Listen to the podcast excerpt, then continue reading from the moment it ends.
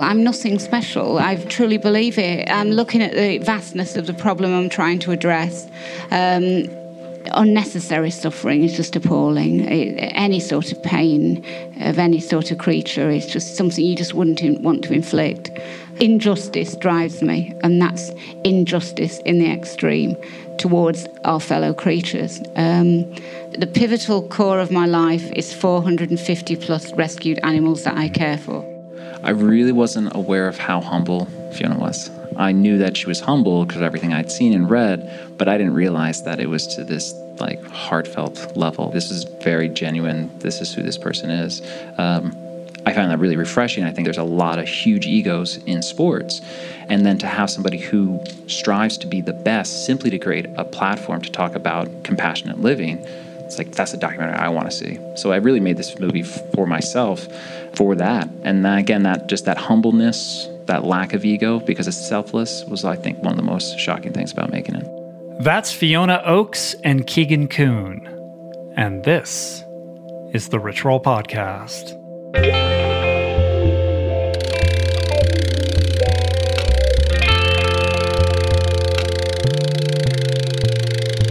The Rich Roll Podcast. Hey everybody, how you guys doing? What's happening? How are you? My name is Rich Roll. I am your host. This is my podcast. Welcome. Super excited to be here today. Hope you guys are too, because today I'm conversing before a live audience with my good friend, multiple podcast guest, and filmmaker Keegan Kuhn. He's the man behind the camera and behind the editing bay of a couple movies I suspect you may have seen, little documentaries called Cowspiracy and What the Health. And Keegan is joined by acclaimed British ultra runner Fiona Oakes. Fiona is a truly extraordinary athlete and human who holds four world records for marathon running. Vegan since she was six years old, Fiona is perhaps best known as the world's fastest woman to run a marathon on all seven continents and the North Pole, which is unbelievable. Uh, in 2013, she won both the Antarctic Ice Marathon and the North Pole Marathon. But what makes Fiona's accomplishments all the more amazing and extraordinary is that at age 14, she contracted this very strange illness and was told that she would never walk properly, let alone run for the rest of her life. Uh, the illness required more than 17 radical knee surgeries and ultimately led to having her entire right kneecap removed. So, as hard as it is to run a marathon on the North Pole, imagine doing it without a kneecap. I just, I can't even wrap my head around that. Anyway, together, this dynamic duo uh, made a great new documentary. It's called Running for Good. And the movie follows Fiona in her attempt to not only set a new world record, but also to complete a race called Marathon des Sables, uh, which is a 250 kilometer race through the Sahara Desert that is routinely dubbed the toughest foot race on earth. Uh, and she does all this while also simultaneously running this animal sanctuary, which is really her true passion, uh, where she tends to over 450 rescued animals. It's such a great movie, uh, and definitely a creative departure from Keegan's last two films. This is not a controversial expose. It's really a more contained and, and cinematically stunning portrait of this very unique, uh, compelling, inspirational, uh, funny, she's super funny, uh, and essentially anonymous figure who is deserving of far more notice and attention and acclaim than I think she has historically received. Uh, I had the honor of providing some voiceover to the movie, as well as co hosting the recent LA premiere of the film uh, several weeks ago, which is where we recorded this conversation post screening before a live audience. Uh, before we launch into it, I want to let people know right up front that Running for Good will be available to watch globally on October 11th on Vimeo. And what's really cool is that Keegan is making the film available to stream for free, for free, people, for the first four days of the release. So between October 11 and 14, during this limited window only, all you got to do is go to runningforgoodfilm.com runningforgoodfilm.com, and type in the code FREE, all caps, and uh, you can watch it gratis.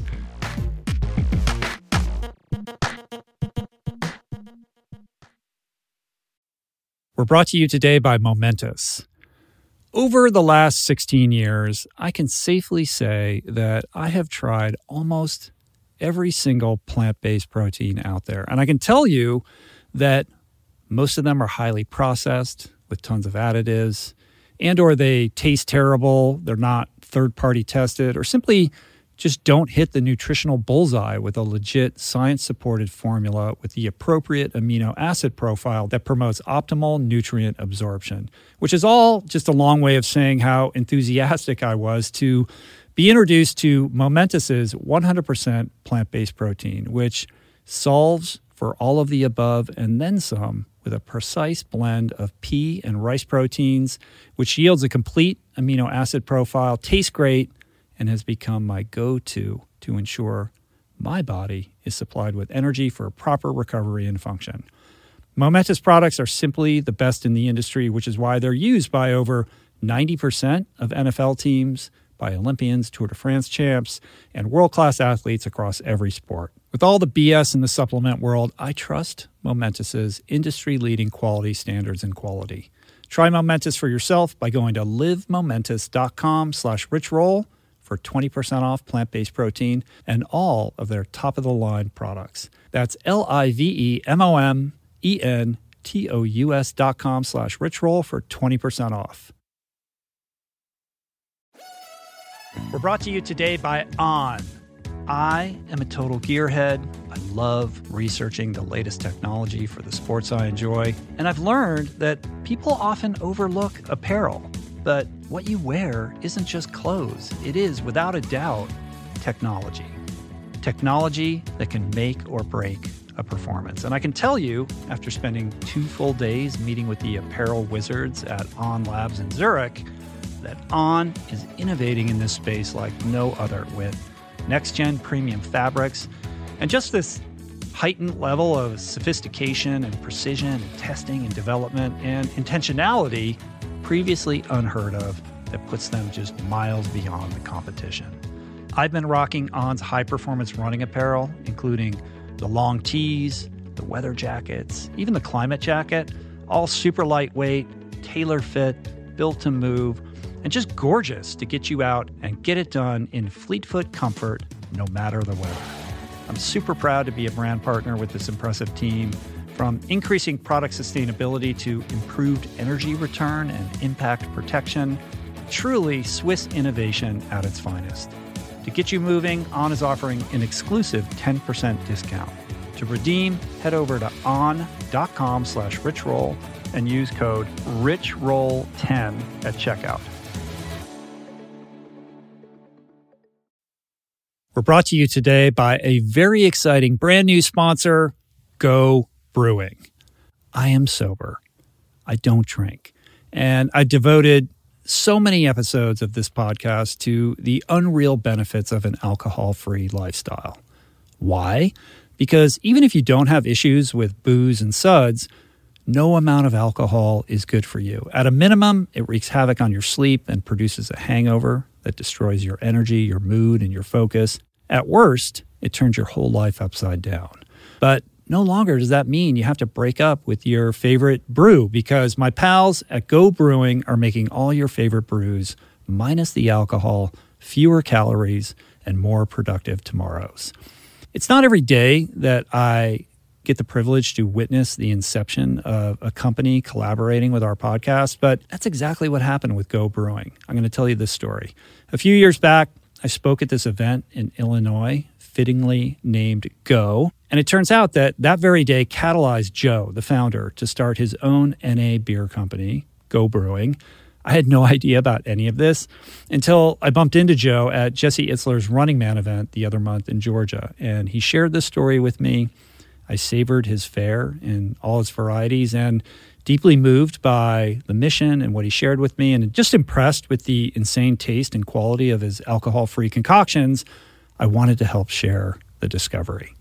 Made with natural ingredients faithful to traditional beer styles, Go Brewing has an impressive lineup of delicious, small batch, craft, alcohol free brews, all without added sugar or artificial processing. My favorite is their double IPA, not just another story, but basically you just really can't go wrong because everything they make is brewed to perfection, worthy of trying yourself, which you can now do at gobrewing.com. That's gobrewing.com and use the code RICHROLL for 15% off your first purchase. Okay, so this episode is super special, and it's special for a couple reasons. First of all, Fiona is somebody that I respect and admire deeply and have wanted to get on this show for a very long time. So I'm delighted that today marks that day. Second, we decided to kind of up our creative game with the show here. Uh, Jason Camiolo, you guys know Jason, right? He's my trusted audio engineer for the last couple years. He's also an accomplished musician, and he's the guy who composed the score for the movie Running for Good. Uh, and we hashed this idea to layer into today's live conversation uh, some music and some dialogue excerpts from the movie itself to not only create a little bit more context for the discussion about a movie you probably haven't seen yet, but also to kind of foment or create this heightened dynamic listening experience. Uh, it's something we also apply to the YouTube version of the podcast, which likewise layers in actual scenes from the documentary. In any event, Jason did a phenomenal job cutting this together, as did Blake Curtis and Margot Lubin, who handled the video and editing side of this equation. And uh, I'm just pumped to share it with you guys. I think you're going to really enjoy it. Final note, and again, Running for Good will be available globally on Vimeo starting October 11th. And if you catch it between October 11 and October 14, you can stream it totally free by going to runningforgoodfilm.com and using the code FREE at checkout. All right, with that, I give you Fiona Oakes and Keegan Kuhn live from the Laemmle Royal Theater in Los Angeles.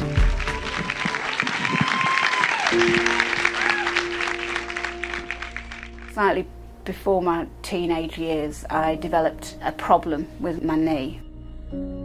I was in and out of hospital, 17 operations. I eventually lost my kneecap. I was told I wouldn't walk again properly, let alone be able to do sporting activities, especially things like running. I was going to be registered disabled at one point because it looked so hopeless. That was an incredibly challenging time.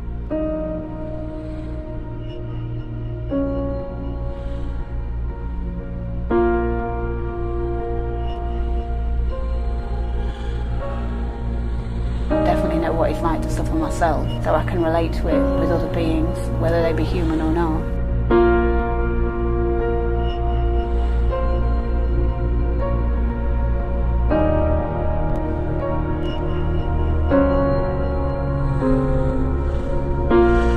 I know how far I can push myself, and I'm prepared to take it for myself, but not for anything else. I am trying to do something positive with my running. I'm not just out eyeing up a trophy or thinking I need to get my time down. I am doing this with a reason and it isn't any of those things.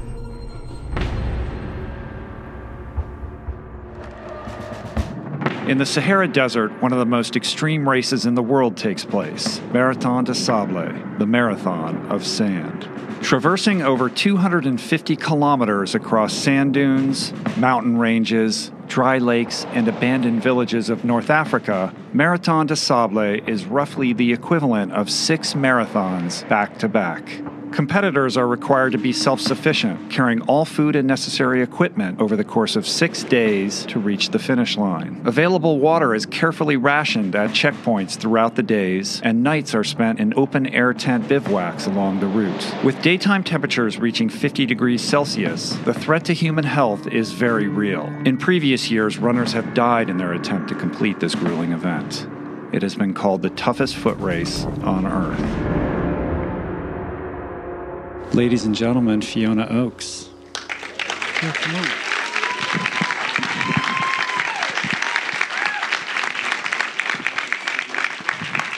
And the filmmaker, Keegan Kuhn.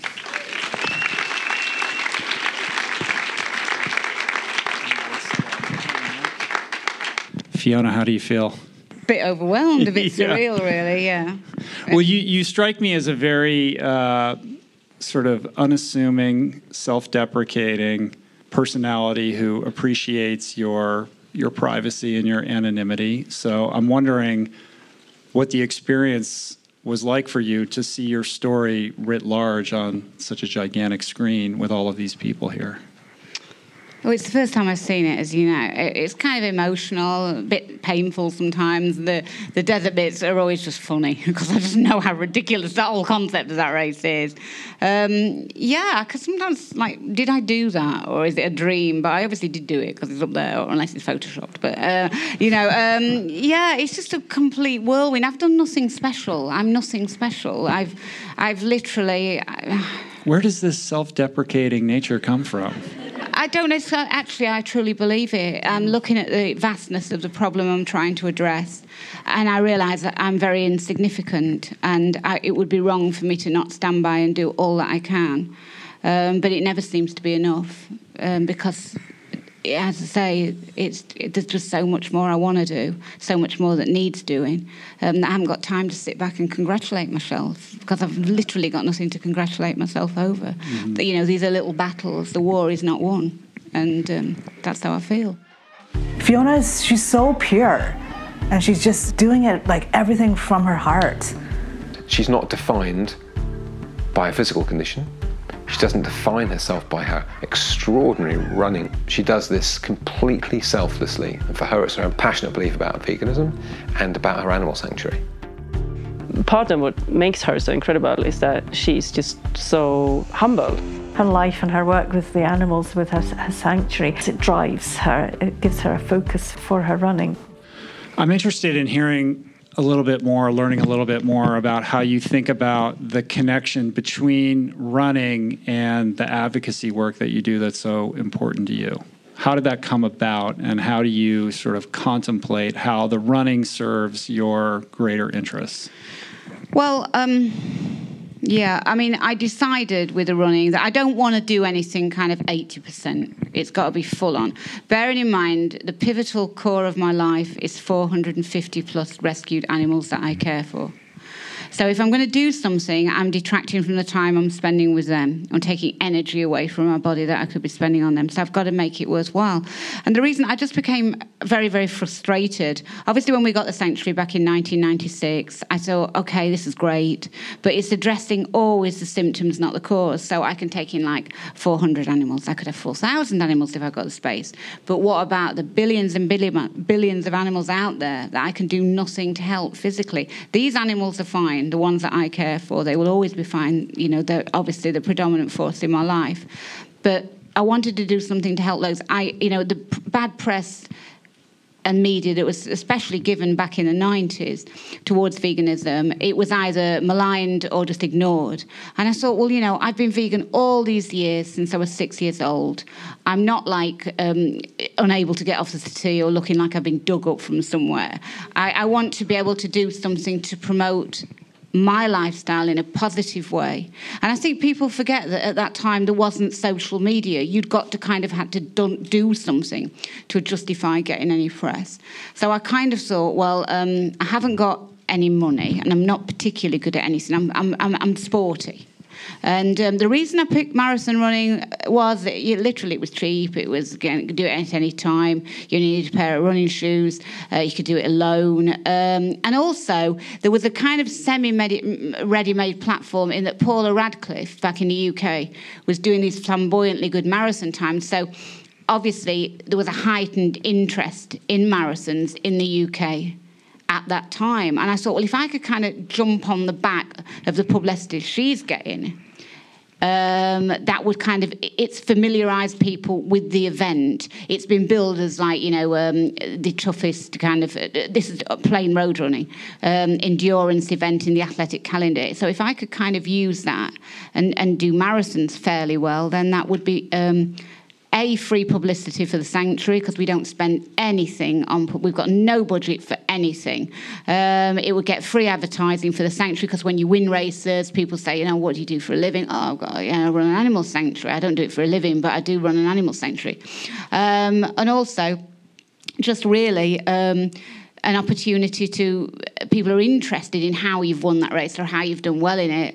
Um, you can say, by the way, I'm vegan, and that's the reason. Back in 2004, people don't know that um, we've got a big running club in the UK. I think Vegan Runners is now the biggest running club in the UK by membership. I started that with a guy called Peter Simpson back in 2004 because I was getting elite starts, I was getting offered places in races, asked to go and paid for. And he said, you know, obviously at the time I was running for Vegetarian Cycling and Athletics Club because that was the only affiliated club that got anything in it relative to what I wanted to promote. But I said, well, yeah, for sure, I'll run for that club, but I'm a vegan and I would like people to know that when I run past them or I beat them, I would like them to know that I'm vegan. and um, so it's a real hard job to affiliate a, a running club um, in the UK. I don't know what it's like in the States. Um, but Peter did all the kind of paperwork and the legwork, and I did the running um, back then. And uh, that's how Vegan Runners was started. And it was at a time like, you know, when you were going to the London Marathon, that's, you know, not the biggest in numbers. Berlin's the biggest in numbers, but major, major marathon in the UK, uh, one of the five majors there were at the time.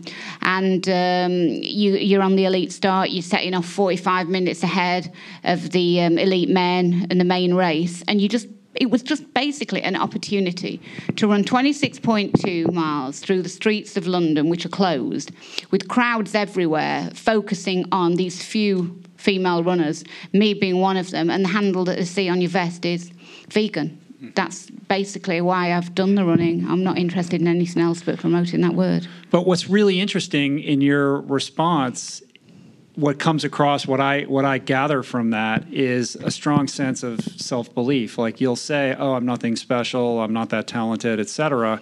But clearly, there's a drive or a sense of purpose that is underscored by a belief in your ability to compete at a level that would be sufficient to get this kind of attention, right? Yeah, I mean, I, I just literally was the runner that used to look and think, why are those runners up there and I'm back here? I want to be up there with them and I'll do what it takes to get there. I clocked that very quickly in like the London Marathon. I don't want to be running in a cage like uh, for a three hour bracket on the green start. I want to be up there on the main start with the good runners going in the bus with the other elite athletes and being out there with them because that's the place that's going to get the attention. And you felt like you belong there.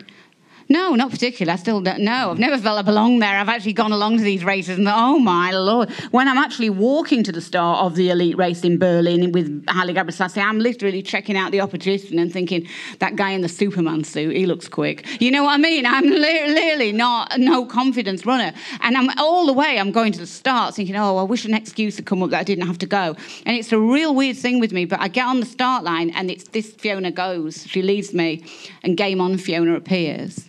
And I'm willing, I couldn't hurt another living being, but I can certainly dish it out to myself. She doesn't brag about anything she does, you know, she just gets on with it. But what she does is, is quite uh, remarkable, really. The beauty about Fiona is that she's taking care of you know hundreds of animals on her sanctuary, and then she's training and she's you know competing in these grueling events.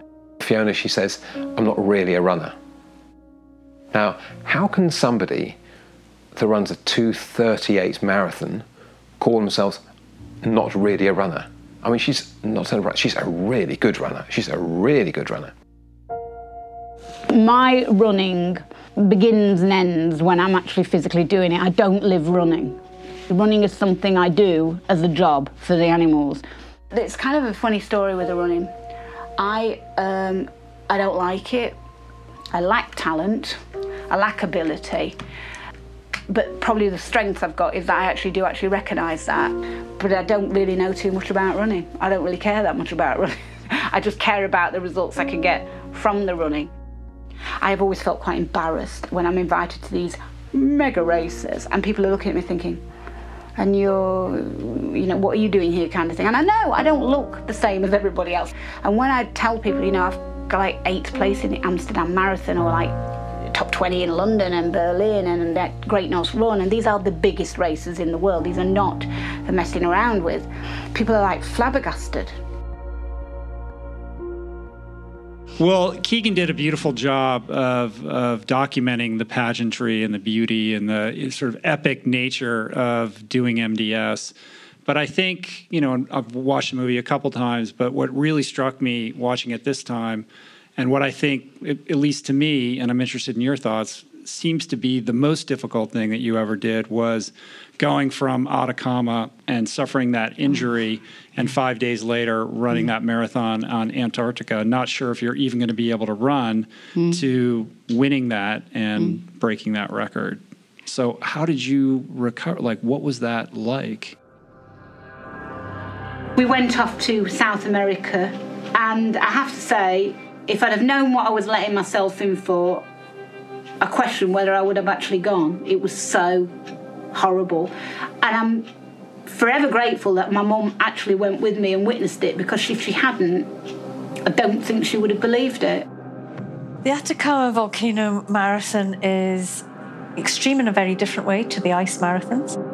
It's one of the highest marathons in the world, so you start at 14,500 feet and you've only got 11% oxygen, so about half what you would have at, at sea level. And I'd convinced myself that it wouldn't be too bad running a marathon at 14,000 feet altitude. I really hadn't given it that much thought. Running at altitude, I think especially for someone who comes from sea level, is uh, definitely a challenge. It is very, very extreme. I think more extreme and potentially more risky than the ice marathons. You've got to contest with the fact that you're running at altitude, but you're not kind of running, you are battling very, very bad terrain. About 28k. I rolled my knee on a stone or whatever it was, I don't know. I just rolled my knee and slipped. I, I knew I'd damaged it badly the minute I did it. I just thought, okay, I'm going to have to walk. I'm going to have to do what I've got to do to finish. And it's not going to be pretty. And it really wasn't. If I'd have just been trying to do this for myself, I wouldn't have put myself through it. I have to say that. But I wasn't doing it for myself, so I did. And I remember laying in the back of this ambulance, 14,400 feet up the side of a volcano in the Atacama Desert, thinking, how the hell am I going to recover from this? The doctor has just told me that I am not going to run again this year. It was November, November the 14th. How the hell am I going to run in Antarctica in five days? Yeah, I mean, it was really, really horrendous. I was having some angst with the race organizer, and he didn't want me to go to to um, Antarctica, and so it was a brilliant opportunity. He'd actually organised the Atacama race, so it must have been Maya from heaven when he saw me. Literally, my mum saw me too. She was in a, a race car, just keel over with my knee, and. Um, when I got to the finish, um, I was very, very fortunate. Uh, one guy who was helping with the race, he saw what had happened and he insisted, because he spoke the language out there, he actually insisted that the doctors give me um, IV um, pain relief. Um, because otherwise, I don't think I don't know what would have happened. But literally, it was just a complete disaster. I don't, I still don't know how I did that in Antarctica. I literally hobbled to the start. We went to Punta Arenas to wait to fly to Antarctica, and I had to walk around, well, sort of hobble around Punta Arenas, looking to buy find a shop that sells those walking poles. Because I thought I'm going to have to walk, and I've even got these great big walking boots. And I thought it's two laps. And I thought, well, if I start and I try to run and then I can't run and then I go to walking poles and just have to walk around, but it's bleak. I mean, it, you, you kind of forget when you can run like okay, so 34, 35, 36 minutes for a 10K, you tend to think, how long's 10K going to take me? And then you start looking at your watch like in MDS and thinking, it's a cozy two hours. And you're thinking, oh my God, you know. So it takes a long time to walk 13 miles in Antarctica. And I started at the back of the race, and um, there was some Japanese guy, and he wasn't wearing a Santa suit, not, but he got one of those jokey Santa suits over the top of his running stuff. And even he kind of went off into the distance, and I'm kind of on my own thinking, oh Lord, you know, I'm going to have to, how long is this going to take? It's going to take like 10 hours or something at this pace.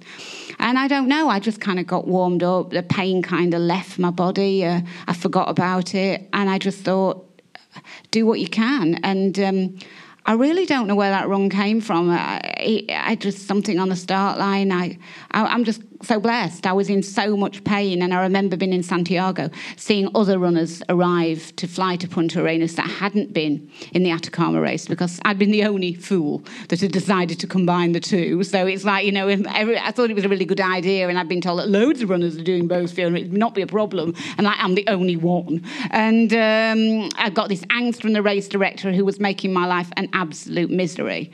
And um, the thought of having to go down there and just not be able to finish the job that I'd started was pretty brutal. Uh, but the funny thing was that um, he put every obstacle in my way, and if honestly, it was all worth it to see his face when I. It's like, oh my gosh, she's here again. The, the vegan runner woman coming, and she's going to win the race. Oh, you know. But um, I don't know. I, I don't.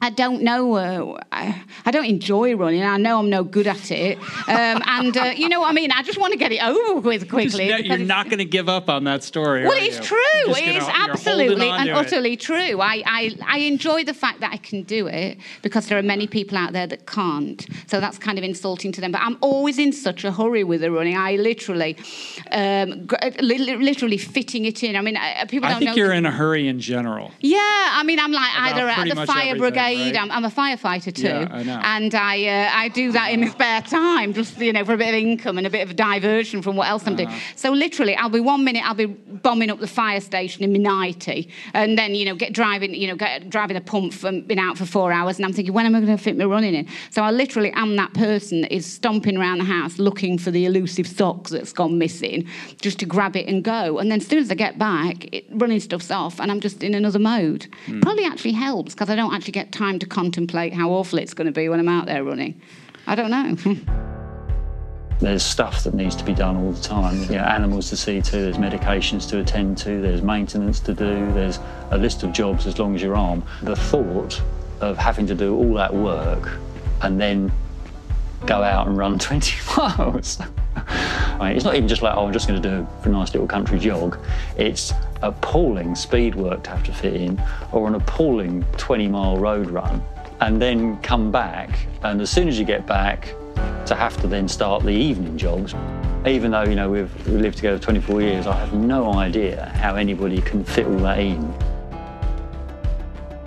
Let's bring Keegan into this. Yeah, I'll get rid of So, uh, Keegan, this is a very interesting choice for your third movie. Your first two movies, Cowspiracy, What the Health, uh, you know, you, you, sort of established yourself as this provocateur uh, in your collaboration with with Kip Anderson. These are movies that crossed over to mainstream audiences and and really created a lot of conversation around these ideas that you're passionate about.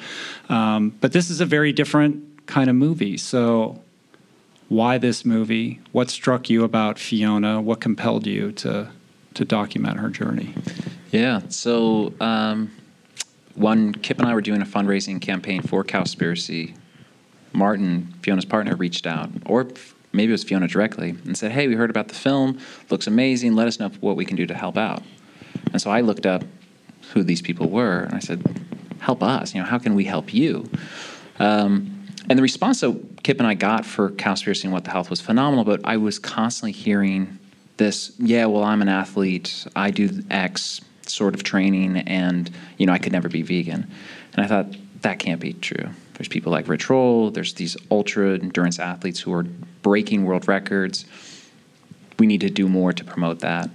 Um, and Fiona had been in the back of my mind for a long time. Then I spoke to one of our executive producers, Cheryl Greenberg, and she talked about how the vegan community is predominantly female, and yet women aren't really highlighted in the vegan movement. It's the male faces and the male names and the male organizer heads of organizations that are really promoted. And that there needs to be more emphasis on promoting and elevating women in this movement because it is a female dominated movement. I thought, hey, if we can combine those two things, promoting f- women, vegan women, breaking the stereotypes of veganism holds you back from any sort of athletic achievements, then you've got something powerful. Um, and Fiona ticks all of those, and then being a hardcore ethical vegan on top of it, which speaks to my heart. So this is perfect. And also, you really couldn't ask for a better character for a documentary than Fiona. yeah.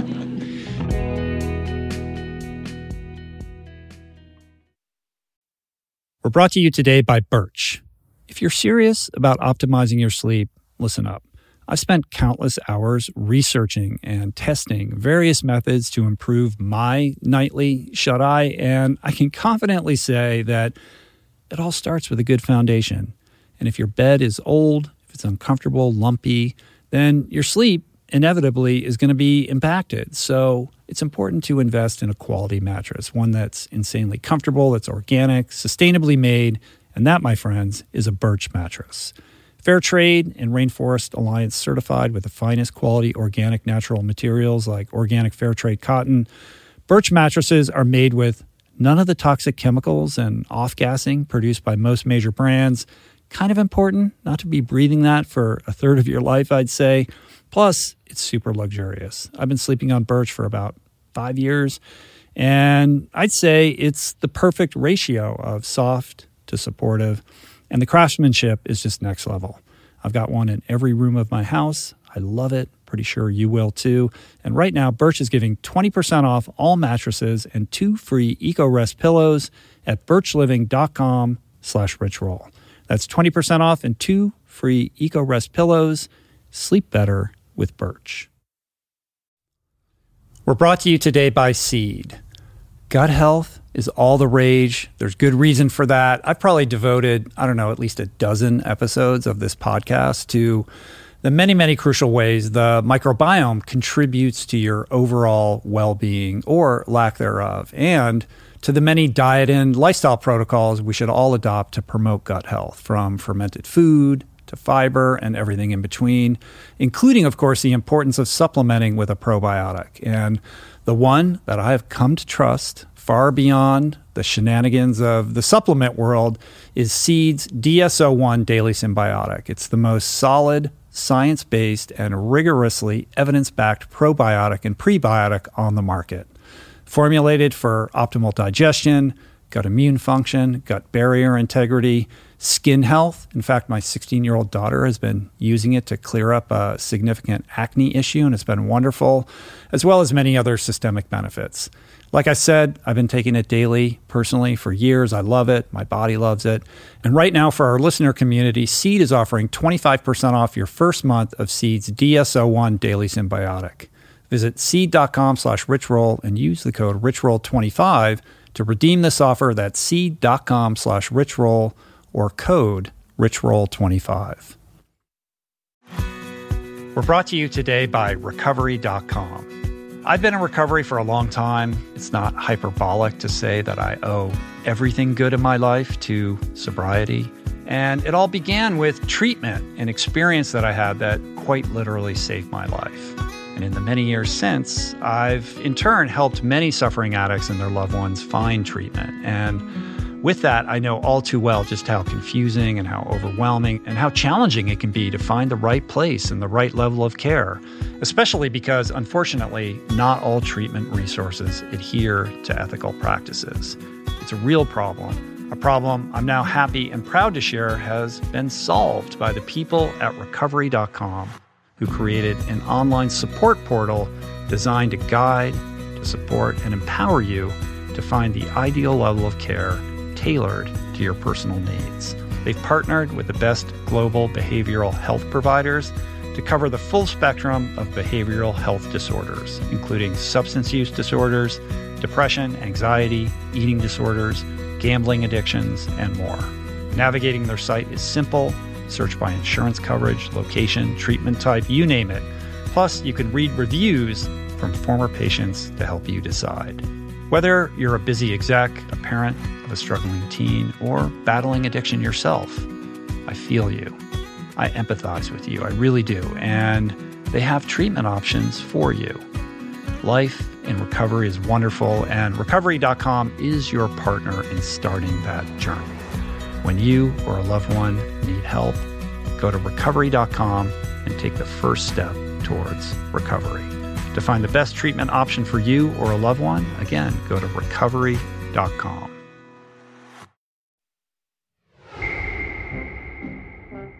I first met Fiona in 2014. She came into the shop and she was just this whirlwind. Like she was absolutely mad as a box of frogs. I'm not sure you can describe her in any other term. She is absolutely extraordinary. And what's really extraordinary about her is she doesn't look extraordinary. I heard her resting heart rate's like 30 or something. It's so low that they're like, "Are you even alive?" She just uh, doesn't seem to to stop. I don't know how she does what she does. So she runs this animal sanctuary with 400 or so animals. She trains like maybe 100 miles a week. She's just so dedicated to what she does. And she, she doesn't do it for her, you know, and she does it for the animals and for other people. And you know, she's trying to promote sustainability. When you first meet her, you've got no sense that you're talking to someone that's extraordinary. And one of the reasons is that she doesn't self promote. She has no sense of actually how fantastic she is. What's interesting about the movie, among many things, but but what struck me, which I didn't real I didn't I didn't notice it the first couple times I watched the movie, is that you don't even hear the word vegan until you're two thirds of the way into the film. Yeah. Was that a conscious decision? Yeah, that's a conscious decision. If you watch any of the films that I've done, you don't hear the word vegan until 40. This is the earliest film that you hear is 43 minutes in.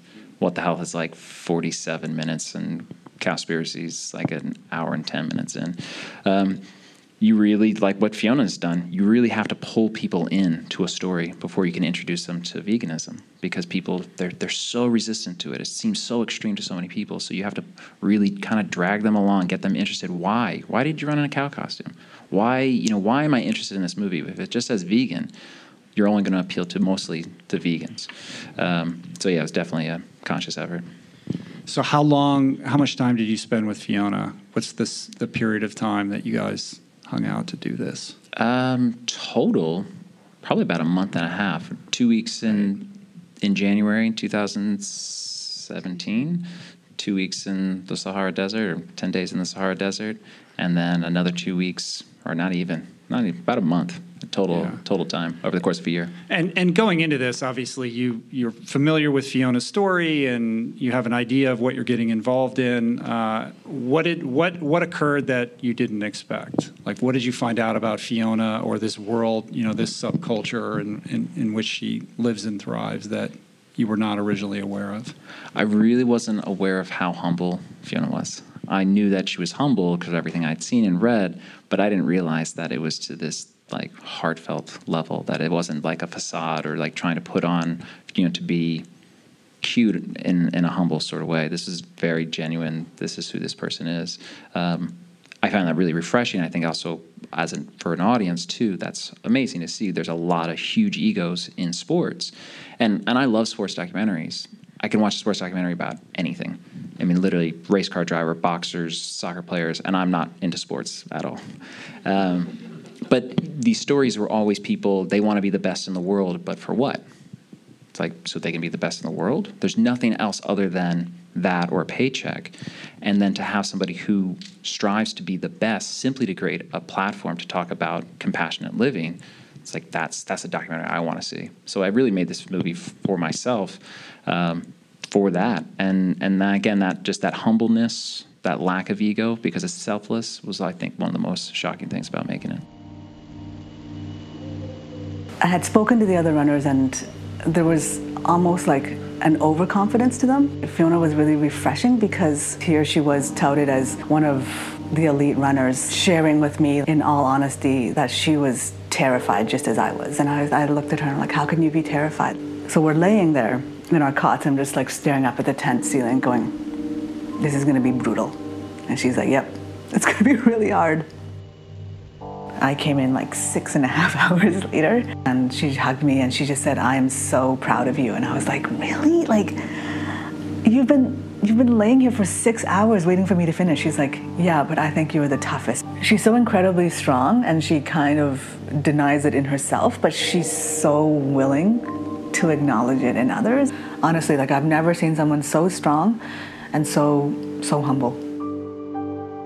You strike me as a, not only a deeply compassionate person, but somebody who is who has a, a, a vast reservoir of empathy and this sensitivity to suffering. And perhaps you're you were born this way.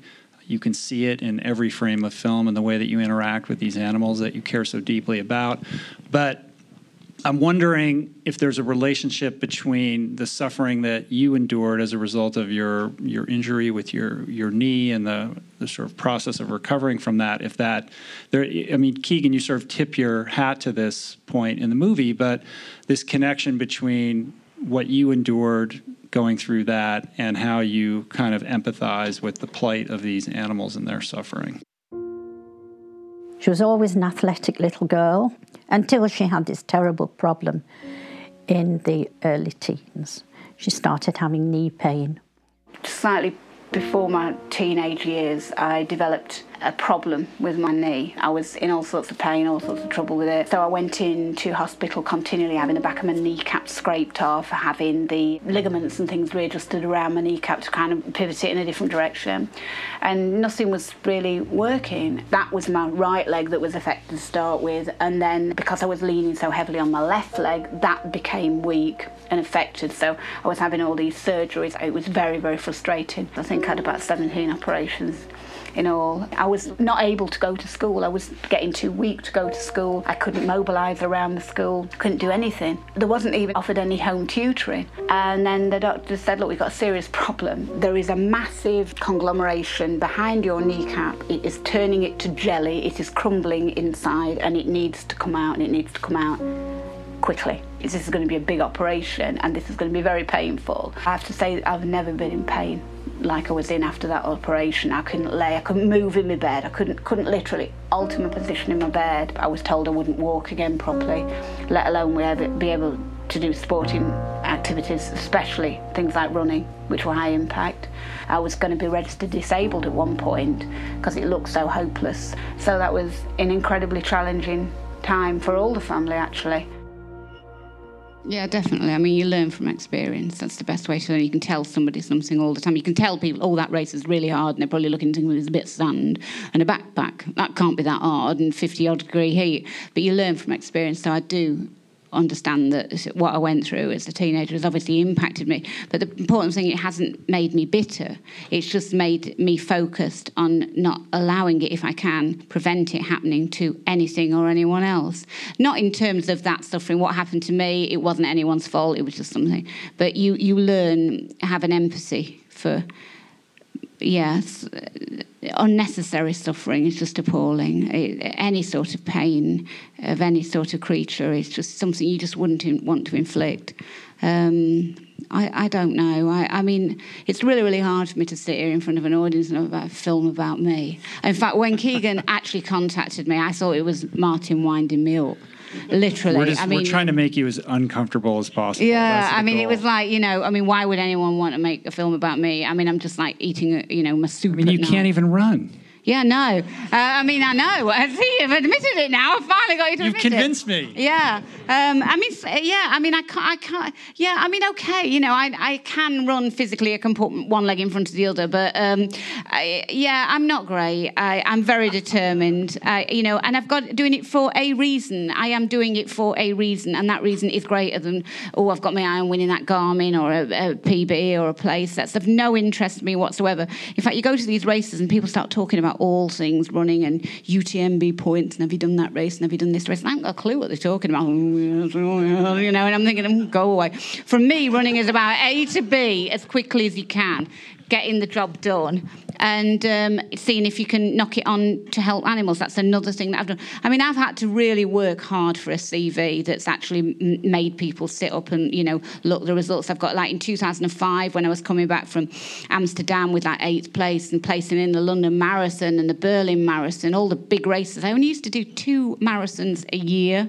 and that was basically because it was economical financially and physically. I didn't have to be away from the sanctuary. And I did this kind of speaking to this on, on a podcast today, and the lady said to me, I said, I've never even had a massage. I've no coach. I've no physio. I've, I've never had a massage. I wouldn't know what one was if it hit me in the face. Um, I've literally run in charity shop clothing, and obviously I've got my shoes now, and you know my shoes are very important to me because obviously I have to be careful with my knees. But I, I, um, I literally am Miss Cheap Amateur Runner, gone mad. Um, I, I, literally am. And then all of a sudden, one minute you're running around the Dengie Peninsula with the only company as a squirrel that you might see, and next minute you, you're being chauffeured on this bus to these technical meetings with all these Kenyans and Ethiopians, and they've all got the coaches and the managers, and I've got my mum. We're sitting at the back like two school children playing noughts and crosses, and they're going, "Now, technically, what do you want to do in this race?" And you're thinking, "I just want to finish it alive, you know, from get to A from B and successfully." So it is a really weird scenario that I've been going through, but. Um, and when you're amongst these people, you realise that. Um, you're actually not very good yourself. I mean, you know, uh, but you, are there winging it and bluffing it and um, doing what you can for the animals. But I've got no, I had no particular interest in going to the North Pole or doing any of that. I just thought, you know, obviously, if people say, you know, they feel tired, they say, Oh, I feel like I've run a marathon. And if they say, you know, oh, it's cold out there, oh, it's like North Pole. So put the two together, and that's got to be definitive proof, surely, that a vegan can do anything. But um, and that's been the logic behind it. Can it be a win for the for the animals? Can I get something back in there? You know, introduce because it's like creative activism that I've had to do. So if you're going to join the fire brigade, it's introducing not at the time it was introducing females to a forum that not necessarily going to be in. I was the first female firefighter in our division, and then when it cropped up that I was vegan as well, you can see the hassle I got from the guys there. So you've all, but they had to think about it. They had to think about the fact that I wasn't going to wear leather fire boots, so they had to import them from Italy for me. Um, so, you know, that kind of thing, just gently introducing kind of veganism and making whether they're going to go vegan or not they've got to be aware of it and respect it. And that's what my activism has kind of been about. People listen to fiona talk and they come to me afterwards and say you must be very proud. I say no pride reflects onto me. I look at it in awe. And then the guilt kicks in. The guilt at having brought a life into the world that is so compassionate and feeling and loving that she has to push herself to these tremendous lengths to try to get a platform so that she can speak for those who have no voice. Fiona, we were chatting a little bit before before the film about uh, sort of the current state of awareness and excitement around this movement. And as somebody who's been vegan and advocating in this space since you were six, yeah. seven years old, um, what's your perspective on where the movement is now and, and how do you, you know, think about that? Yeah, I mean, it's really exploded. Uh, I mean, every day in the UK, something new comes up. Every time you turn on the media, the first thing you hear is vegan or something like that. It really has gone mad and literally it's just growing and growing and growing. And i think people talk about the tipping point and i think we surely are reaching it. And uh, what what i would like to emphasize especially to younger people is i think they forget a pre social media time when this just wasn't available. When i say i went vegan at 6 i didn't just say to my mum i want to go vegan. I didn't even know what vegan was. It was just an ethical choice. I knew that i wanted to opt out of certain things. And um, i couldn't put a name to it. It was more of a, a feeling that i had. Um, but now i mean, obviously it's growing, and I think especially with young people, it's the youngsters that are actually realizing this. This is not just vegan isn't just one pronged. It's not just. It, it, started with the animals for me, and I'm still learning as a vegan. Um, obviously I didn't realise, I mean, Cowspiracy. what the health have taught me a lot. I just know my bit of veganism. But now it's just growing and growing and growing. And I, I think young people especially are realising this isn't just about animals and the health, it's about the health of the planet, the health of those that, others that live on it, and the environment. And it's scary what's happening to the environment. And it's their future and their children's future. And they're taking hold with the initiative they've got and the inspiration they provide um, it gives me hope because at times I've been in a complete state of despair, hence the cow costume. You know, running, doing anything you've got to do. That's why I ended up at the North Pole in the desert because what, do, what have you got to do to make people listen? But now there's a whole generation out there that can do that successfully, and that, that's, yes, that's massive.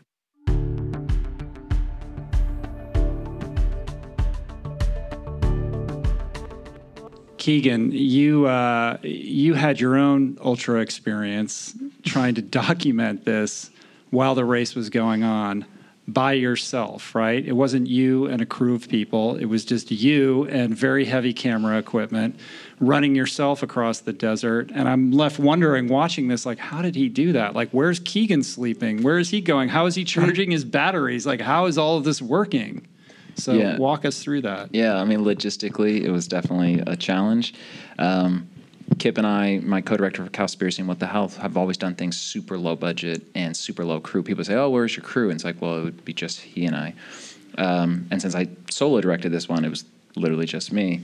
Um, I thankfully had a driver during Marathon des Sables, and about fifty percent, maybe a little bit less, of the course is accessible by vehicle. Mm. So we, we would drive along. He'd say, hey, this is where the course is. I jump out, I'd get a shot. But then the other half of the time, he'd say, okay, so you see that mountain range, go over it and then go down to the next valley, cross the valley, and there will be the course. And so it would be literally carrying my gear, go over the mountain, Uh-huh. get the shot, and then hike back over to get to the truck. Um, sleeping in a similar camp to Fiona's camp. Uh, there was a volunteer and staff tent area separate from from the runners' tents. Eating one meal a day, uh, bringing my own food because there's not really any offerings for for vegans out there. Um, but it was an awesome, epic adventure. I mean, I was I was doing half their distances. you know. At times, it was going quicker than we were. Right. To be honest with you. Did you lose your toenails? I, I thankfully did not. But but I did almost die making this movie. People ask all the time with Cowspiracy and What the Health they say, you know, it's a controversial film. It goes up against this big industry. Do you all get death threats? And oftentimes we kind of like joke it off, like, oh yeah, yeah, no, yeah. But this movie, when we finished Marathon des Sables, I was exhausted. I'd been breathing in dust for the last two weeks, running, going as hard as I could, not really taking care of myself. And I flew to South Africa the next couple days afterwards to go speak at an event, and I contracted a horrible respiratory infection hmm. to the point that I had to be hospitalized and had a sustained fever of 110 plus for a number of days, hallucinating, didn't know who I was, didn't know where I was. Um, so I got to do my own little adventure as well. Right. Glad that happened after the experience, not before, right? Me too.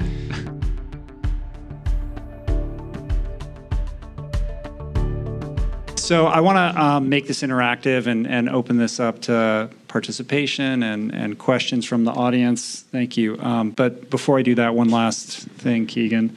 Um, what do you like? What is what is it that you want the audience to take from Fiona's story and, and this movie that you've made? I want everybody to feel inspired.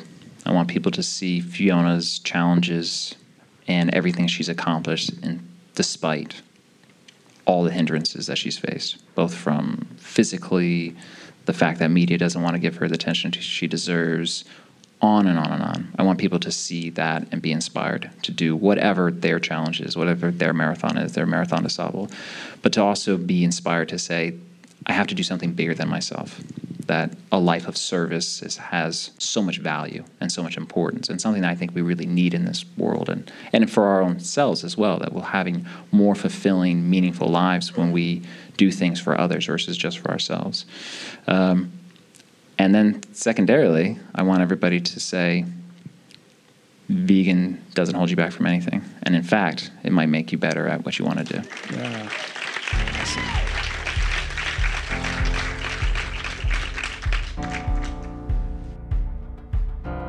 All right, let's uh, let's open this up. I'm just going to take this one right here at the top. This is a question for Fiona. Have you ever had conversations about your diet with other non-vegan athletes during your many races? And did they or anybody make the switch after talking with you?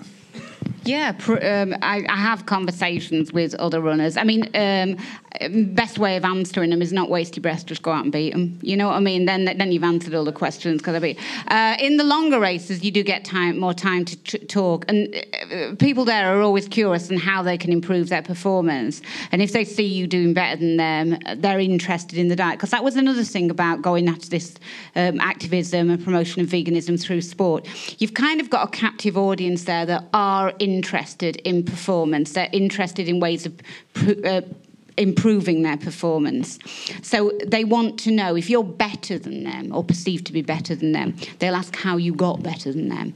Um, but yeah, we I've I've it's been it sounds kind of I don't know conceited to say it, but if you are actually just performing better than them, they not so negative towards what you're doing. They might say, "Oh, you won't be able to sustain that long on a, a vegan diet." So, well, but at it for forty odd years. So you know, I mean, how long? I'm going to be in my coffin before you finish. You know that. Um, but you know, um, it is. Um, I've had a lot of people, and in fact, the tent that I shared with there, they were a really good bunch of guys, weren't they? And not none of them have gone full vegan, but a lot of like very proud telling me that I found vegan ice cream in Kuwait, Fiona, and uh, if I come and stay with you at the new sanctuary, you know, I'm quite prepared to eat vegan for the whole week. So you know, and one of the biggest wins is Elizabeth Barnes, who um, the, the, MDS runner. She has she was not been well since um, for about a year, and she's switched vegan now. And um, she said she she feels amazing. She's getting her miles back in her legs now, and she's hoping to go back to MDS next year. And she puts that definitely down to being plant based. Mm-hmm. Yeah, that's great. Um, the next question has to do with uh, with balancing everything. How do you balance your running, the sanctuary, your relationship? I know you're always in a hurry, and maybe the maybe to kind of embark on answering that question, like take us through a day in the life from waking up in the morning to going to bed.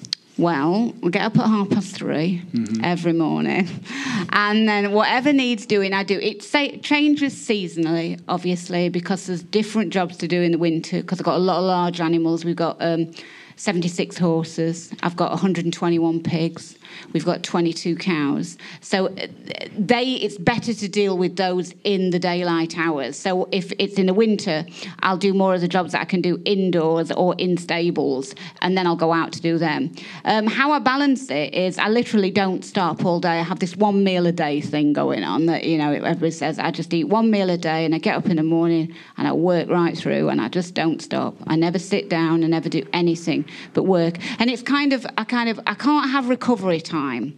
So, but my idea of a recovery time would be we have this we have this food donation program from a big supermarket, Sainsbury where they donate their bread and vegetables for the pigs to eat, but it has to be unwrapped. So if I've come back from a 20 mile run, the only opportunity I'm going to have to rest my legs is to sit in the middle of all these bags of bread and unwrap them. So that will be my recovery period, like an hour sitting unwrapping the bread. And then if I've got a bit of uh, paperwork to do, that'll give me some recovery if I've been outside shoveling or whatever I'm doing. Balancing it is, um, it's not difficult for me because the animals always come first. The training is very secondary to running the sanctuary. And regarding my relationship, well, I don't know where that went. Um, well, but you know, I mean, I'll tell you now. Martin and I have been at that sanctuary now for 22 years, and we've never been out together anywhere. We, in fact, Keegan took me out for a meal. Keegan and Shani took me out for I'm sitting there looking at this menu, so waddling my legs like, I don't know what this means. This is nonsensical to me because people do ask me, "What do you eat?" I don't literally eat pig food. I don't go to a farm, you know, distributor and say, "Can I have a bag of pig food?" and open it and stick my head in it. But because we're on this donation program, they give us their on-date vegetables. So I'm not going to be like sitting in the middle of my bread, unwrapping it and the vegetables, and think, "Oh, I must go and fetch some bananas, that's going to take half an hour and like five pounds in money. I will literally eat those bananas, and that's basically what I live on the donated on date vegetables. Pig food. So last night, yeah. let me just clarify here. Mm. Last night at the restaurant. Oh, yeah. That's the first time you've been to a restaurant since I can't even remember going to one before we got the sanctuary. So I mean, it's like a definite twenty-two years. Twenty-two years. Yeah. Although so I have there's been not to... a lot of there's not a lot of like Netflix and chill. No, there is not a lot of that, Netflix right? and chill. Yeah. I mean, it seems There's like no it- going down to the pub and like. So what do you do? Like, how, how do you relax?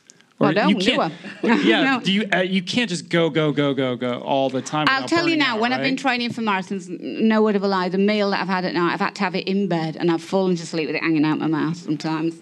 Honestly, I'm that tired. Uh, but, you know, I get up the next morning, I recover, I go out, the animals need me. And um, the training is voluntary. I just want to give 100%. I'm not going to go out there and give 90% because that's just not worth going. The energy it takes to run well takes a it's it's no point. I'm not out there recreationally. It's great if you are but i'm not. So i'm doing it for a purpose. It's part of what i do with the sanctuary. It's part and parcel of me. So it's 100% and that takes a lot of energy to give 100% and that's fine. I'm not looking for people to feel sorry for me. It's my choice. Nobody's got a gun to my head. I want to do this. I want to to do as much as i can before I die because, as I say, you're a long time dead. You can't come back. You can't. You can't. I don't want to look with regrets and think I should have done that. I should have done that. I've done the maximum I genu- genuinely can. I don't think I could have done a lot more. Where does this drive come from? It drives comes from suffering. It's really strange. To uh, say a juxtaposition when I left to come here yesterday morning. We uh, I left the sanctuary. It's beautifully tranquil. The sun was just coming up in the dawn, and the cattle and the horses are grazing in these beautiful fields. Not a care in the world. And um, I got in the car coming to um, Heathrow, and I saw a cattle transporter, a double loading one, and then I saw a sheep transporter, and it just wrecked me because why aren't those animals having what my animals have got? Why do they have to suffer like that? And you feel so helpless at this hopeless situation that you're facing. Um, that drives me. Uh, it's not. It's not right. Injustice drives me, and that's injustice in the extreme towards our fellow creatures. Um, so yeah, I'm I'm happy to do it. I'm I'm just I always look back and think I'm blessed to be able to do it. And I will say that the years of immobility, I had about six years of immobility. I've got a funny shape for marathon running. I've got very defined kind of upper body. I'm very strong in my upper body, and people say, "Oh, you do weights?" You know, no, no, I don't. I, mean, I can kind of lie and say, "Oh, yes, I do, do a bit of weight training." I haven't got a clue. And um, it's probably the years that I spent on crutches. Uh, I mean, my legs were in plaster for so many years. Um, I don't, I don't, sounds awful. I don't how to say this. I'm a gross woman. I don't grow hairs on my legs. I've got no, I've got no, I'm completely bald on my legs because my legs were always in plaster it killed the, the roots. And so I've, you know, it's, uh, it, it's, it wasn't easy to be 13, 14, 15 and wanting to be outside and literally going back to the hospital and being non-weight bearing and in a lot of pain. And I will say at this time when I was introduced to hospital, that's when um, my mum was tr- accused of child cruelty uh, because the diet flagged up and um, it was considered to be an eating disorder. I mean, veganism and eating disorder. But I get people write to me now and say the same thing. You know, doctors, health professionals saying, you know, it's it's not healthy. And you know, even when I've come back from races, you know, and I've won them. A, a, lady died on Everest, sadly, and um, BBC rang me and asked me for a quote. And I'm thinking, well, I don't know anything about it. I've been in Namibia. Anyway, I didn't know her, didn't you? No, she was a vegan. I said, well, I don't know every vegan on the planet. There aren't six of us in the world, and I knew her. But she died on Everest. Do you think that's because she was a vegan? And I said, no, I think it's because Everest is a very dangerous place to be, uh, whether you're a vegan or not. And uh, funnily enough, the guy that had helped me get through the, um, the race in the Atacama, um, at Basti, he died on Everest, and he definitely wasn't a vegan, you know, so to speak. But people always say, you know, one child in Italy is found malnourished. She was a vegan. That's the reason. You know, they ignore all, uh, you know, the children out there that are malnourished and you know obese and whatever. It's just got to be that one kid who's who's vegan, and then all vegans are the same. But um, it's that press a very very quick still to jump on the negativity uh, rather than the positivity. Um, but that's what drives me. I don't care how tired I am. Because in that race, I, I, I will say, you know, it is hard, it's brutal, you're going along there, oh, it's terrible, it's terrible. But at the end of the day, it can't be that terrible that you can just put your hand up and say, actually, I've had enough now, can I go back to camp? You, and you can if you want. You're not going to because, you know, you desperately want to complete it and get the medal. But... Um, you know, I, I know. Li- I'm even I don't. I'm reluctant to say I know what suffering is because you've always. Got, I've always got options. Animals haven't got options, and and that's what drives me. I know that, and I know that. Um, yeah, it's pretty insignificant what I do, but I'm lucky to be able to do it. I'm afraid to ask the next part of this question because I'm afraid your your your advice is not going to be good. The the question is advice for dealing with injury. Oh no, so no, I'm no, no, afraid no, you're no, gonna no. you're gonna. No, no, I'm not. I'm not. I'm not. I'm not. Based on how you deal yeah. with injury. Well, I tell you I'm you. not sure.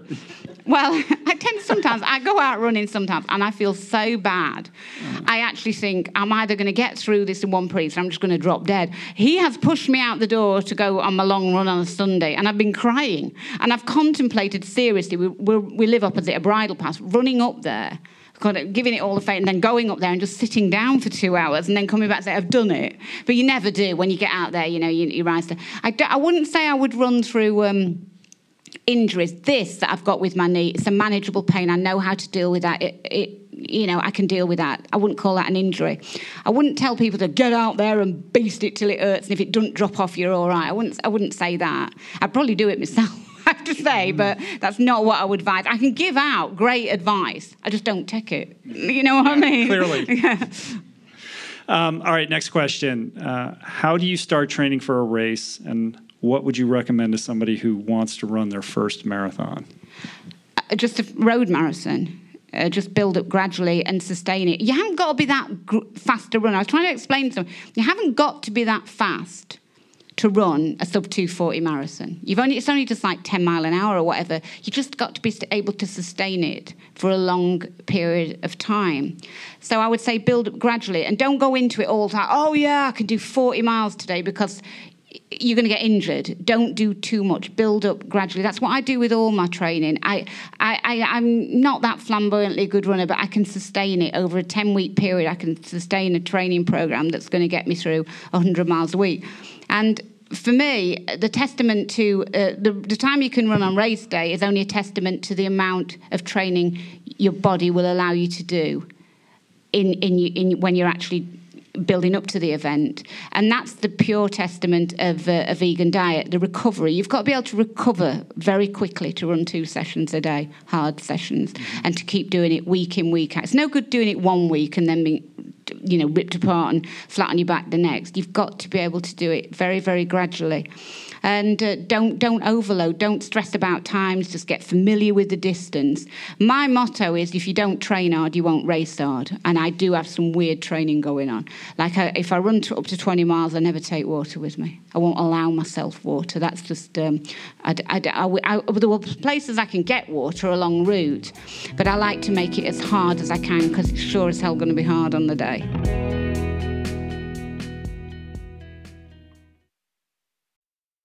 What is the meaning of life? What happens when we die? What is our purpose here? If, like me, you ponder these delicious existential questions, I have got just the thing for you. It's called Soul Boom. It's a podcast hosted by everyone's favorite best friend and my friend, the deep thinking and deeply hilarious Rainn Wilson, where he communes with intellectuals and entertainers, theologians and philosophers in intimate exchanges that tickle the mind, heart, and yes, the soul. Subscribe to Soul Boom on YouTube or wherever you get your podcasts and explore other groundbreaking series at voicingchange.media. You are listening to this podcast because you care about improving your health and your well being. But this quest is incomplete if you have yet to add my friend Dr. Rangan Chatterjee's Feel Better, Live More podcast into your listening quiver. An RRP favorite and someone I'm personally quick to call when I'm in need of good advice. From nutrition to mindset, fitness, and relationships, each episode is packed with the tools you need to become the architect of your health. Subscribe to Feel Better, Live More, available wherever you get your podcasts, and explore other groundbreaking series at voicingchange.media. There are certain rare people who have a powerful voice and know how to use it. My friend Amanda de Cadenet is one such human. The podcast is called The Conversation because it is the conversation, a groundbreaking series of raw and honest exchanges on the issues that matter most mental health, sex, politics, ambition, gender roles, and more. Listen to the conversation wherever you get your podcasts and explore other groundbreaking series at voicingchange.media.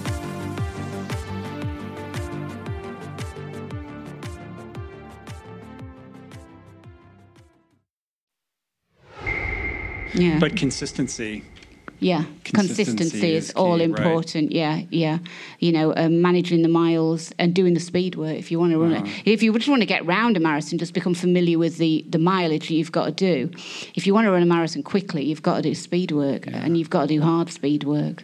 So you have this background in track cycling, yeah, I do. right? Yeah. yeah. So that preceded the running. Yeah. I've never heard you talk about it, but you can see your bikes a couple yeah. times in in the movie. Do you still ride? And how did that that career inform your running career? Yeah, I mean, uh, cycling is very, very good exercise if you can't impact. That's why I took cycling. Mm-hmm. Uh, I've been cycling before my injuries, and I went back to cycling because it's just low impact and it's just straightforward. You know, exercise that I could do quite easily. The reason I packed up with cycling, and I've ridden all around the world bike racing uh, on the road and the track, is before bike racing became so popular. Um, we didn't have much of a, a bike racing program in the UK till sort of early noughties. Um, so um, I just did cycling because it was something that I knew my body would probably allow me to do. And it did to a certain extent. The reason I packed it up was it's very time consuming. You've got to be out there four or five hours a day if you want to do well on the road. If you want to do well on the track, you've got to go to a track and train. There isn't one near me, there's not one for miles. Um, it's expensive, the bikes, the equipment it just wasn't for me. When we moved to the sanctuary, we didn't have a penny. We didn't have anything.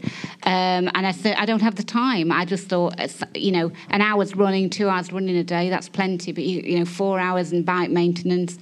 Um, but I don't bother riding my bike now. I tend to just train running. I don't actually, I could say I do, but I don't really do much cross training. I just run. Can we get you some help with the sanctuary? Well, Can we get some people to help you out so you don't have to wake up at three o'clock in the morning every day? Yeah, I and mean, if I, we I, could, would you accept that help?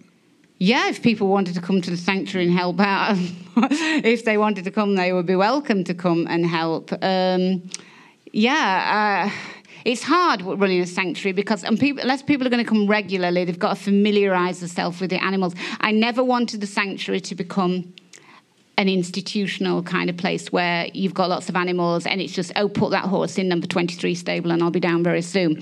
It was I want it's a family. We are a family and Keegan came and he said do you know that horse? And of course I know them all by name. I know every nuance of every action they do and I can walk down that yard and I can you know he's probably waiting for me to come home and say something like what's wrong with Angel big Frisian horse. And he said, I don't know, I hadn't noticed. And I know everything about every, just from the way they're standing, I can tell. It's got to be somebody that comes that's willing to invest and learn like that. Because I think that running a sanctuary as I do, you've got to preempt problems. And that's what I like prevention rather than cure for the animals. And it's also a, a very tranquil environment for them. I don't want lots of people coming in and upsetting them. And, um, because a lot of them are very heavily traumatized. I mean, we've had. Um, We've had everything at the sanctuary. I mean, it's very horrible to say. I probably shouldn't say everything from dogs that have been raped heavily. You know, we get all sorts coming there. It's not the pretty side of animal rescue, but it's the real side of it. Um, so, yeah, I, I, would welcome help. Obviously, I would welcome help if people wanted to come and, and spend time there. Yeah. Mm-hmm. Yeah, this is something I've talked to Gene Baur about. You know, specifically the fact that you have to come into this awareness that you're not going to be able to save all of these animals that your heart is in the right place you do the best that you can you tend to these these these beings that are under your care um, but also trying to find a way to make it sustainable because mm. just like your training it's about consistency mm. like and i just i fear like i see your schedule and i was like how do you avoid burning out like how do you manage this gigantic load and shoulder this you know for such a long period of time without something not just breaking down in you? I think the thing that would break down is um, mentally. That's where you're vulnerable, bodily less so, you know, mentally. But I am very, very mentally strong, and I've got a very firm reason of why I'm doing what I'm doing. And some people say to me, it must be easier for me because you're amongst the animals all the time, so you see the results or the rewards of what you're doing. And that is true to a certain extent. But on the other side of the coin, um, it's really heartbreaking because you see how individual certain animals are. For instance, I can never understand how people in the U, well, people all over, certainly Western world, they seem to dote on their dogs and their cats, but they don't even have a thought for a pig or a sheep or a cow. Um, it seems really strange. I, I, for instance, one night it was really, really hot, and we got this massive load of watermelons that had been donated from Sainsbury. So I said, oh, let's take them over to the pigs, watermelons and bananas, and give them a treat. So we went over there, and so there was all squeals of delight, and it was sun setting, and they were in their mud baths, and piggies ran out, and you know, some wanted bananas, some wanted watermelons, some took watermelons, and they decided they wanted bananas, and they're all running around joyous, you know. And you're thinking these are individual souls. It just shows that they do have preferences, desires. They feel very much as we feel, and that's what's very inspiring about that race, the Marathon des Sables. You could just take it as a tough race, so dinner party conversation. Hmm, look at this, I've got this medal, you know, I've done MDS. But you could take it as a life changing experience. And when we're all stripped back actually to the bare essentials, like in the desert, um, if you're out there, you're running, and somebody offered you, um, a big gold bar, for instance, something that you cover in, in you know in, in Civvy Street, you'd say no, thank you, it's too heavy to carry. It's that, that kind of thing. And you realise that actually what is essential, whether you're human or non-human alike, is water, shelter, and food, and not being in fear and pain. They're the really important things in life. The material things are nothing. They're nothing at all. They're the things that really, really matter. Uh, and that's the same for animals as well. And all animals deserve that. Not people come to the sanctuary and say, "Oh, aren't your animals lucky?" And I say, "No, they're just having what there is, is their right. They're being afforded their rights. There shouldn't be luck involved in it. It should be there for all animals, but it's only there for a few." This next question is teed up for Keegan. Keegan, what is the biggest single issue facing the world today? Come on. A lot of people won't like this one. yeah. Uh, the biggest. Oh, I think I know what you're going to say. Yeah. the biggest issue facing the world today is humanity. Mm. That's the reality of it. The world has been, for three billion years, doing all right. It goes through all these different cycles. But we're in this largest mass extinction planet seen in 65 million years. And that's human caused. Too many of us wanting to live a Western lifestyle, that's a problem. Um, it's a very solvable problem.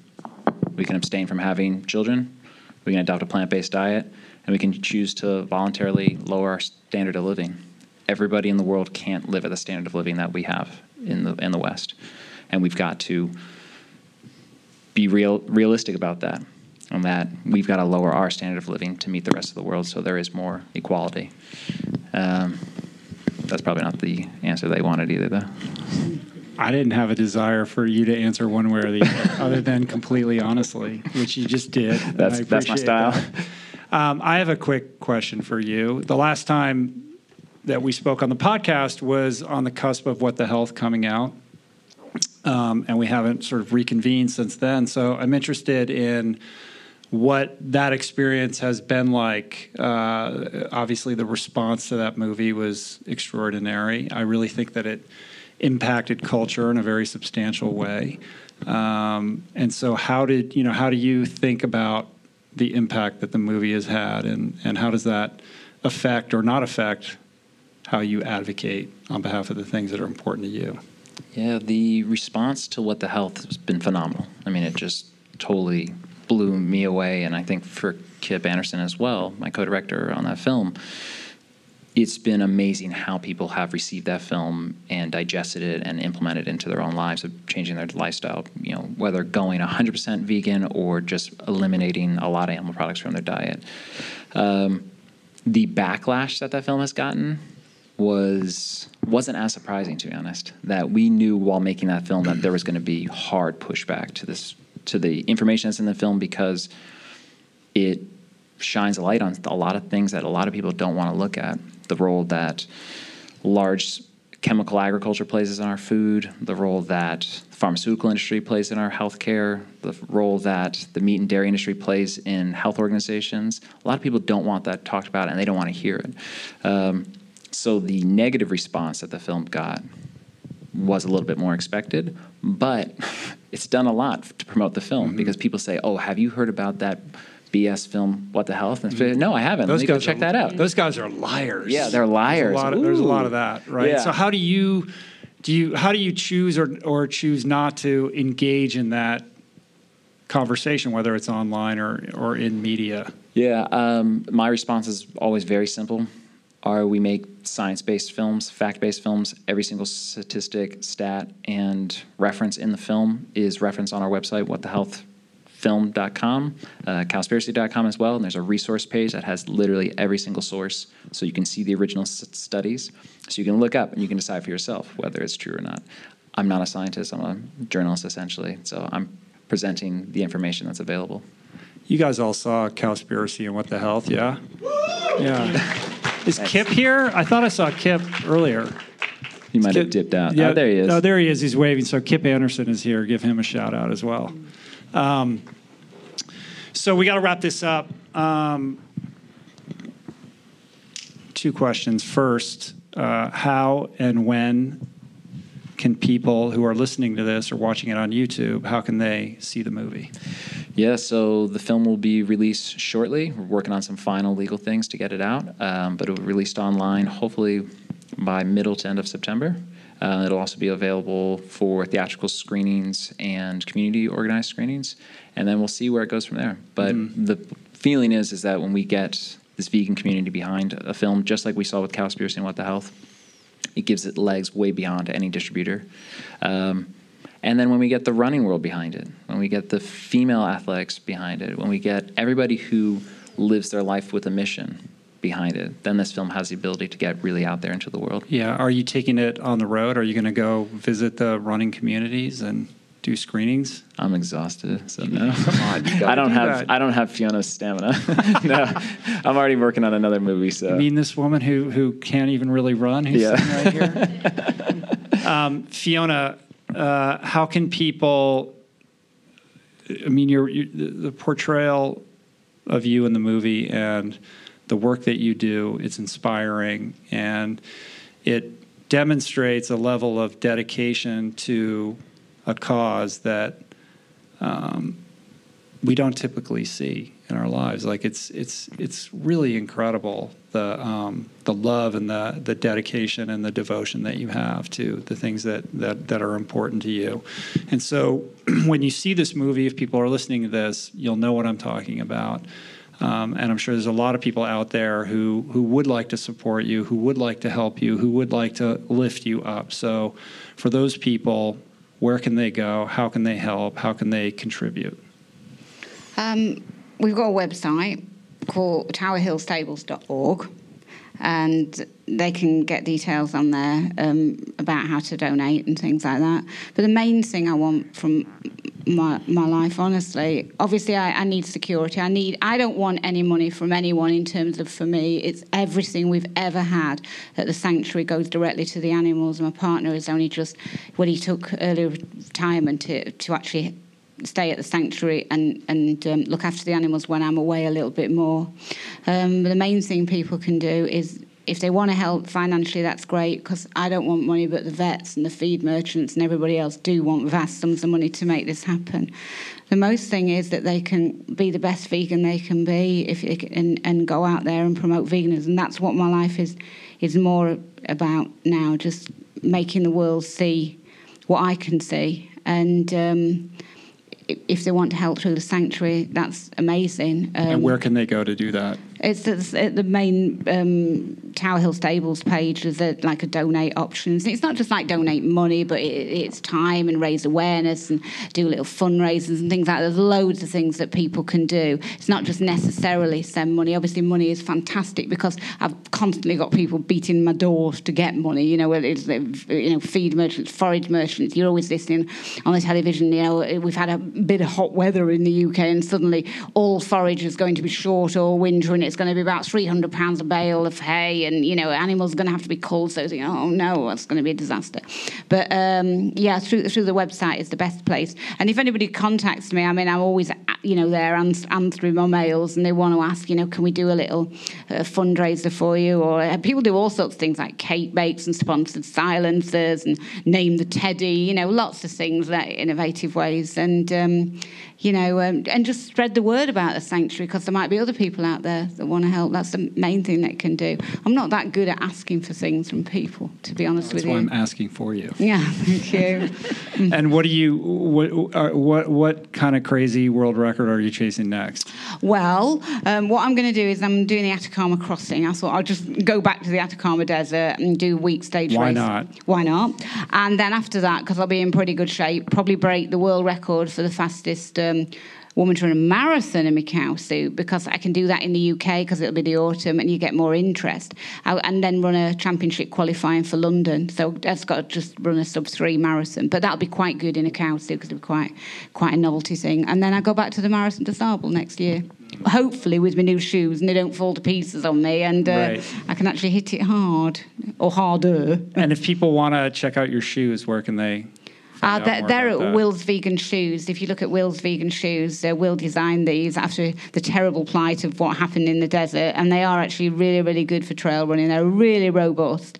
I reckon I've got about five Marathon des Sables in these, so don't tell Martin because I think I'm going back for the next five years. But um, yeah, these are really excellent. And, uh, you can find them at Will's Vegan Shoes in the UK. You can also find them on our, our website, the Running for Film, Running for Good Film, runningforgoodfilm.com. Um, and the amazing thing about these shoes is that 30% of the sales goes directly to the sanctuary. So Oh, that's cool. Yeah. That's a great way for people to. Start. That's it. Yeah. They're the, as far as I know, they're the world's first carbon neutral, sweatshop free, intentionally vegan trail running shoe. Mm.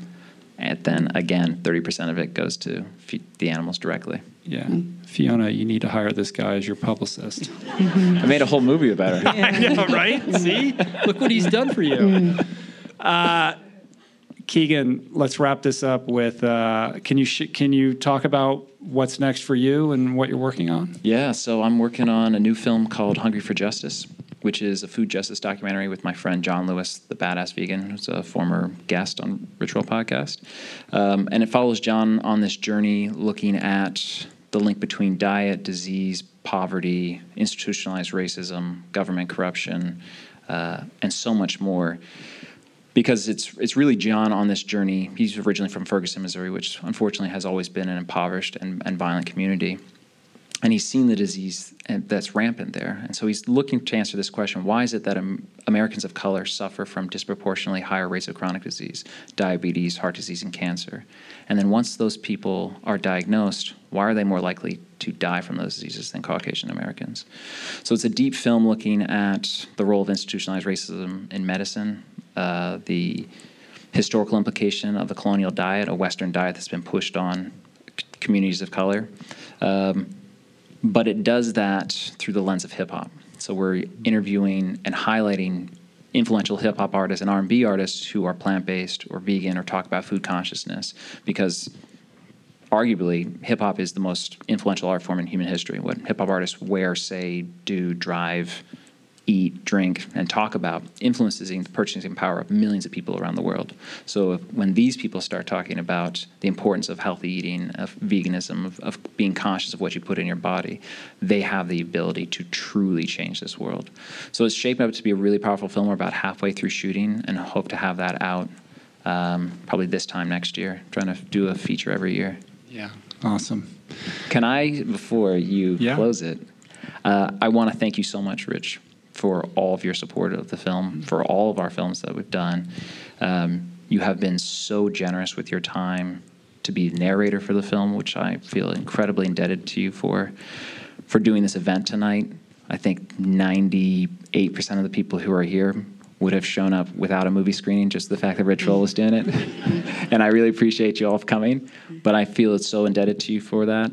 Uh, I'm so grateful to Chris Swan, to everybody at Sideshow who helped put on this event, um, to Jason. The fact that actually probably 80% of the people involved in making this movie, which is a very short list, are here tonight. Uh, Can we give a shout out to Jason? He's our the composer yeah, for the Jason, film. Jason, stand up. So this is Jason Camiolo. He is uh, the audio engineer for the podcast, but he's also the composer of the music in the film tonight. The, which which the the score for the film is like the third character to me. It's Fiona, it's the desert, and then it's the music. Um, to Amon Stewart, who did the animations, all the maps, he's an extremely talented. Big shout out to him. Um, Cool. uh, Sasha Perry, my co-editor, unfortunately had to dip out early. Um, Jim Greenbaum, who's one of our executive producers, incredible guy. Greg Anzalone, who unfortunately can't be here tonight, um, incredible supporter, unbelievable, bent over backwards to promote this film. Um, there's so many people, but again, I just I feel so thankful to you, Rich, for using your platform to highlight people's stories. You again give voice to so many people who don't have a larger voice, and I'm just deeply appreciative. And I think everybody else here who's a fan of the show is deeply appreciative for the work you do. Well, I appreciate that, but um, thank you. It's an honor and a privilege to be able to share a message as potent and powerful as the message that both of you are putting out in the world. So, thank you for having a message and allowing me to share it. Uh, and I think that's it, man. We did it. How do you feel? Fiona, how you feel? You ready to go to a restaurant? it's past your bedtime, right? Yeah, well past my bedtime. I'm Yeah, just yeah. relieved and grateful and thankful and humble. Um, it's just surreal, surreal to me. That anybody would even want to come and spend time looking at this. It's, it's, it's really is, you know. Yeah. yes. All right, let's hear it for Fiona and for Keegan and for everybody who's here tonight who supported or helped create this beautiful movie. Support this movie, tell your friends, share it on social media, support independent cinema, and I am eager to do more live events, and uh, hopefully, I will be doing more of this kind of stuff. So I'll let you guys know. And I really appreciate everybody who came out tonight uh, on a weeknight to to, sh- to spend some time with us. So thanks to all of you for coming. Peace. Peace. You say it. Take us out. Plants. We're done. How awesome was that? Did you guys enjoy that? I just thought layering in all of that beautiful music and audio from the movie itself elevated what was already a super cool, extraordinary conversation and just took it to the next level. So, Jason, you did a great job on that edit, and uh, we're already laying the tracks to not only do more live events, but also uh, do more dynamic podcast edits, such as what you heard today uh, when the show would be well served by doing so. Uh, do me a favor, hit Jason up on Twitter or Instagram at Jason Camiolo and let him know what you thought of his mad edits. Uh, Running for Good is available everywhere beginning October 11th on Vimeo, as I mentioned in the intro.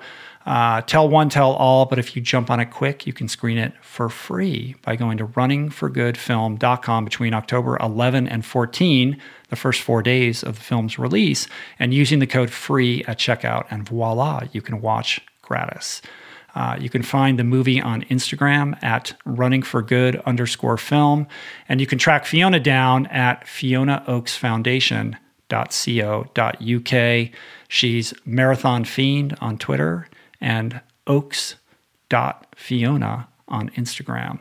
All of this and tons more info, links, and resources can be found on the episode page at richroll.com. And don't forget to check out the YouTube version of what you just listened to at youtube.com forward slash richroll. It's got excerpts from the movie in it. It's really beautiful. And hit that subscribe button. Uh, if you would like to support my work, please just subscribe to the show on Apple Podcasts or on whatever platform you enjoy this content. Share it with your friends on, on social media, on Instagram, wherever you like to hang out and uh, I greatly appreciate it. I want to thank everybody who helped put on the show today. Jason Camiolo, again, for audio engineering. He was live at the event, so he captured the audio live at the screening. Uh, production, show notes, interstitial music, compiling, composing the score to the movie, all kinds of things that Jason does.